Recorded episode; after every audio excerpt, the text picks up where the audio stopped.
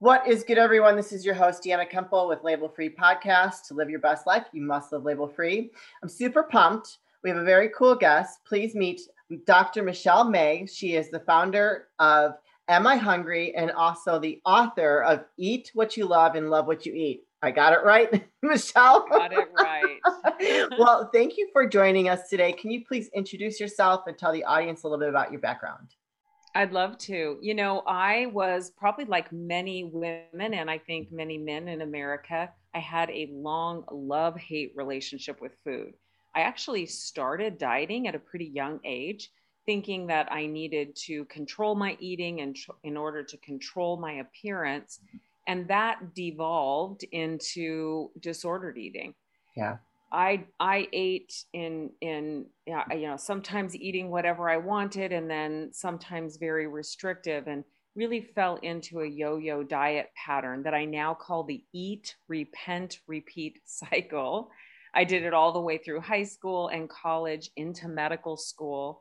Oh, wow. And then when I entered my medical school practice, I realized that a lot of my patients were struggling with exactly the same issue.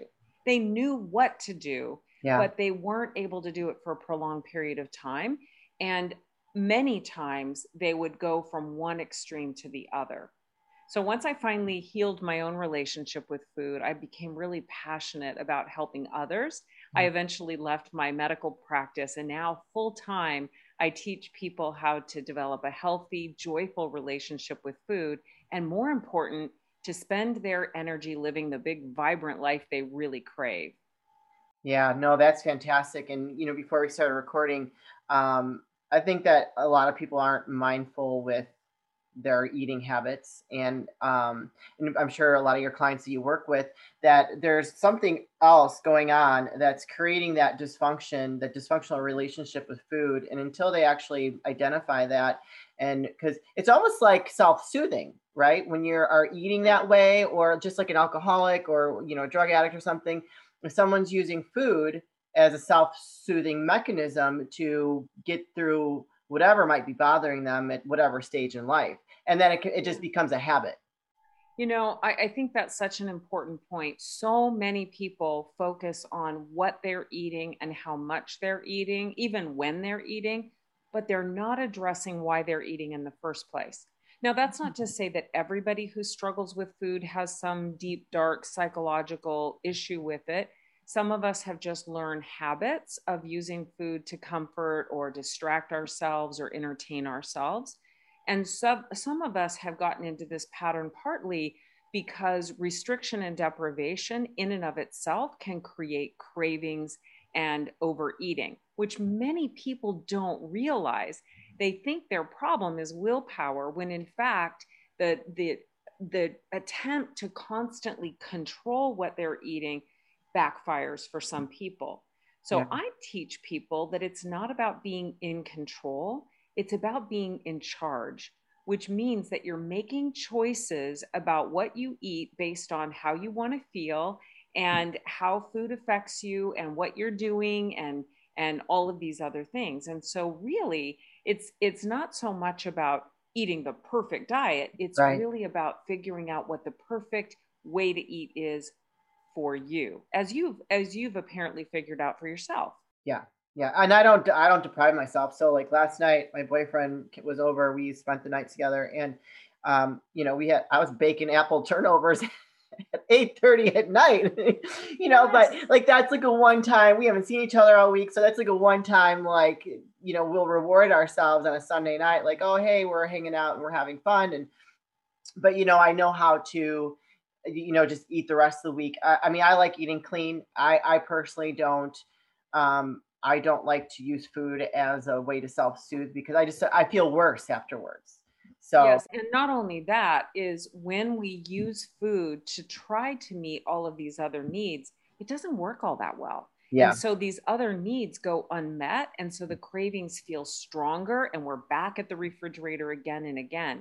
So, part of the beautiful thing that I love about this work is that it's not just teaching people how to heal their relationship with food, but it's about teaching them to build a bigger, better toolbox for how to take care of themselves. how to soothe yes. themselves, comfort themselves, entertain themselves, reward themselves, so that eventually food takes its proper place, you know, a part yeah. of your life, and that yeah. you can eat apple turnovers if that's what you want to do without feeling guilty and ashamed, and yeah. also without attempting to use apple turnovers to meet every other need. They don't work that well for that.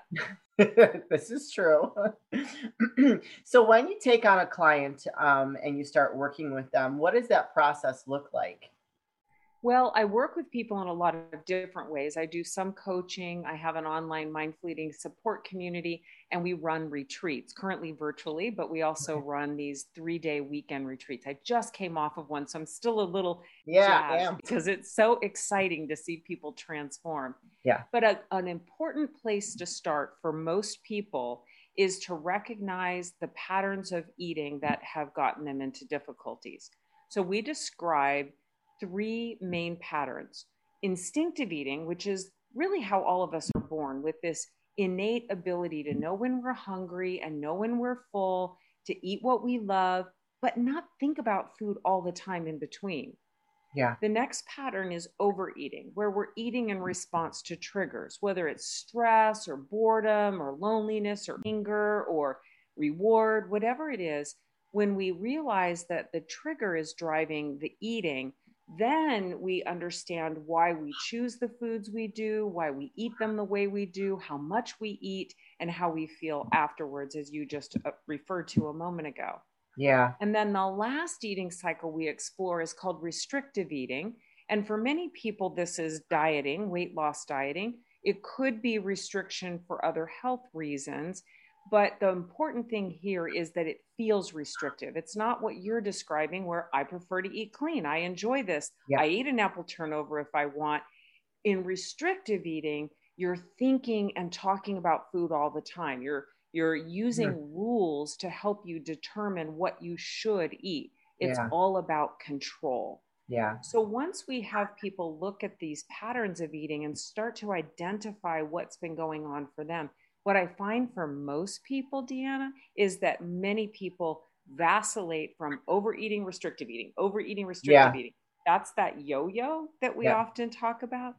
And here's the thing a yo yo doesn't stop in the middle. No. So people end up going from one extreme to the other. Yeah. Once they recognize that and once they can see that there's not something wrong with them, but this pattern of trying to restrict in order to heal their relationship with food doesn't work.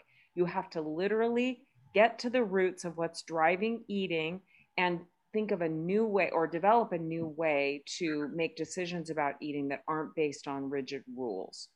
So the goal is, would you say, to get to uh, with your clients for for you is to get them to be become instinctual? Well, when I started this work, I thought that was it. Now I realize it's really about being mindful. Okay. In other words, about eating with intention and attention eating with mm. purpose and awareness. So when when people begin to develop purpose for their eating, uh, for example, my favorite intention for eating is to feel better when I'm done than I did when yeah. I started. So I don't want to eat until I'm actually hungry enough to start feeling a little uncomfortable and break away from what I'm doing. Eat, but stop eating at the point where I still feel good. I'm not overly full and sluggish and tired. And so having an intention like that of feeling good really can help guide all of the decisions around eating. And then eating with attention or awareness is really about noticing the food, noticing how it's affecting your body, even engaging with what's happening around you so that you're not just mindlessly putting food in your mouth that you later won't even remember except you realize you're really full and uncomfortable. Yeah. What is good, everyone? This is your host, Deanna Kemple with Label Free Podcast. Live your best life. You must live label free. Ho, ho, ho, ladies. The holidays came early, not only for you, but for your man here at Manscaped, the leading men's hygiene brand. Manscaped just launched new products that your man will actually use, including their all new ultra premium body wash and a two in one shampoo and conditioner. Also, this awesome refined cologne. It smells so sexy. My man loves it. I love him wearing it, especially after he's all clean shaven, using the lawnmower 4.0 and trimming those nasty nose hairs and those ear hairs. You know, you know what I'm saying, ladies? It's time to give the man in your life the gift of beautiful skin, hair, and balls this holiday season. Go to manscaped.com and use the code labelfree20 for 20% off and free shipping. That's right, ladies, 20% off and free shipping with the code labelfree20 at manscaped.com. I've never, and I've talked to a lot of different coaches, dietitians. I've never heard anybody. You're this. You're the first that I've talked to that that just that offers this kind of coaching for for people. It's just very very important because you, you're right. And I never I never thought about it because I don't have a bad relationship with food. So, but to be to have like intention and attention um yeah like you said i i there's been times when i've overate and it is the most uncomfortable thing and you feel so yucky like ugh.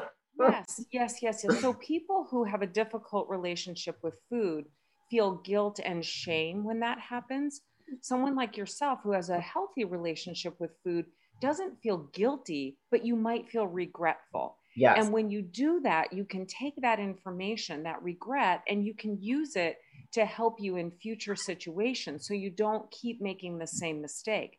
When people feel guilty about how they ate and how they feel, it actually drives more overeating. Like, well, I've already blown it. I might as well keep eating. Or, oh, I'm going to go back on my diet tomorrow. So I might as mm-hmm. well just finish this off because I won't want to be tempted by it tomorrow.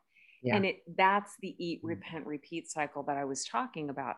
When you have a healthy relationship with food, which is what I help people develop, then you can eat whatever. And if you make a mistake, you go, oh boy, that didn't feel great. Yeah. I wish I hadn't done that. What would I do differently next time? Yeah. Do you so do you find that um, uh, there's a majority of more women or men that struggle with this relationship with food? It's undoubtedly women. Yeah. Um, however, it's very common in men and it's becoming more common, I think. It's just that men are less willing to reach out and, and ask for help with it. It seems like it's something that women struggle with.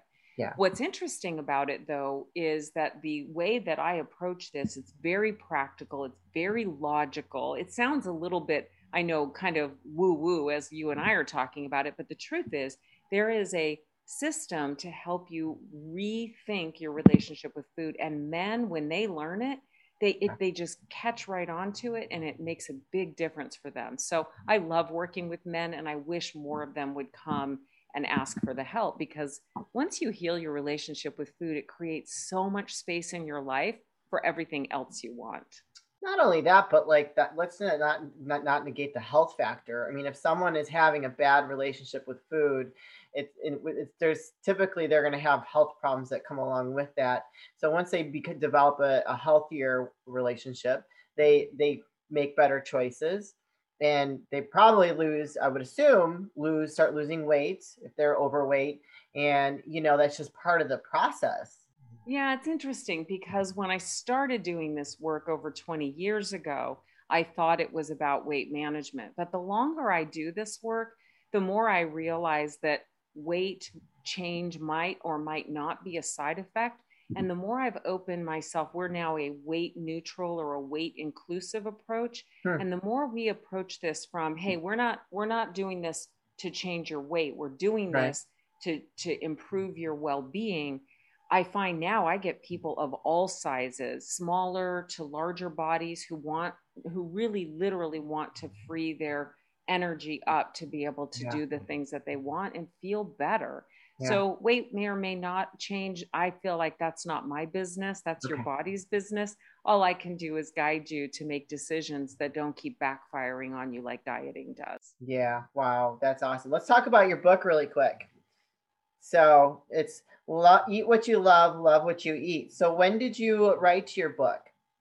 Well, I wrote that that original book in 2010 and I have revised it numerous times. I'm always learning and growing and adapting and so the most most recent edition was 2020. I took the uh-huh. format of that book, which is the mindful eating cycle, the structure that I was referring to before, and I wrote several other books using exactly that same structure. So we have Eat What You Love, Love What You Eat for diabetes. One for binge eating disorder. I have one for students. I teach at Arizona State University.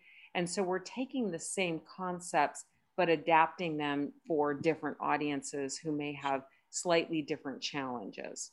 Wow, that's awesome. I love it. Oh my goodness. I think that is so necessary. So, where can, um, before we start wrapping things up and I can let you get back to your day, where can um, the audience find you, find your books, all that good stuff?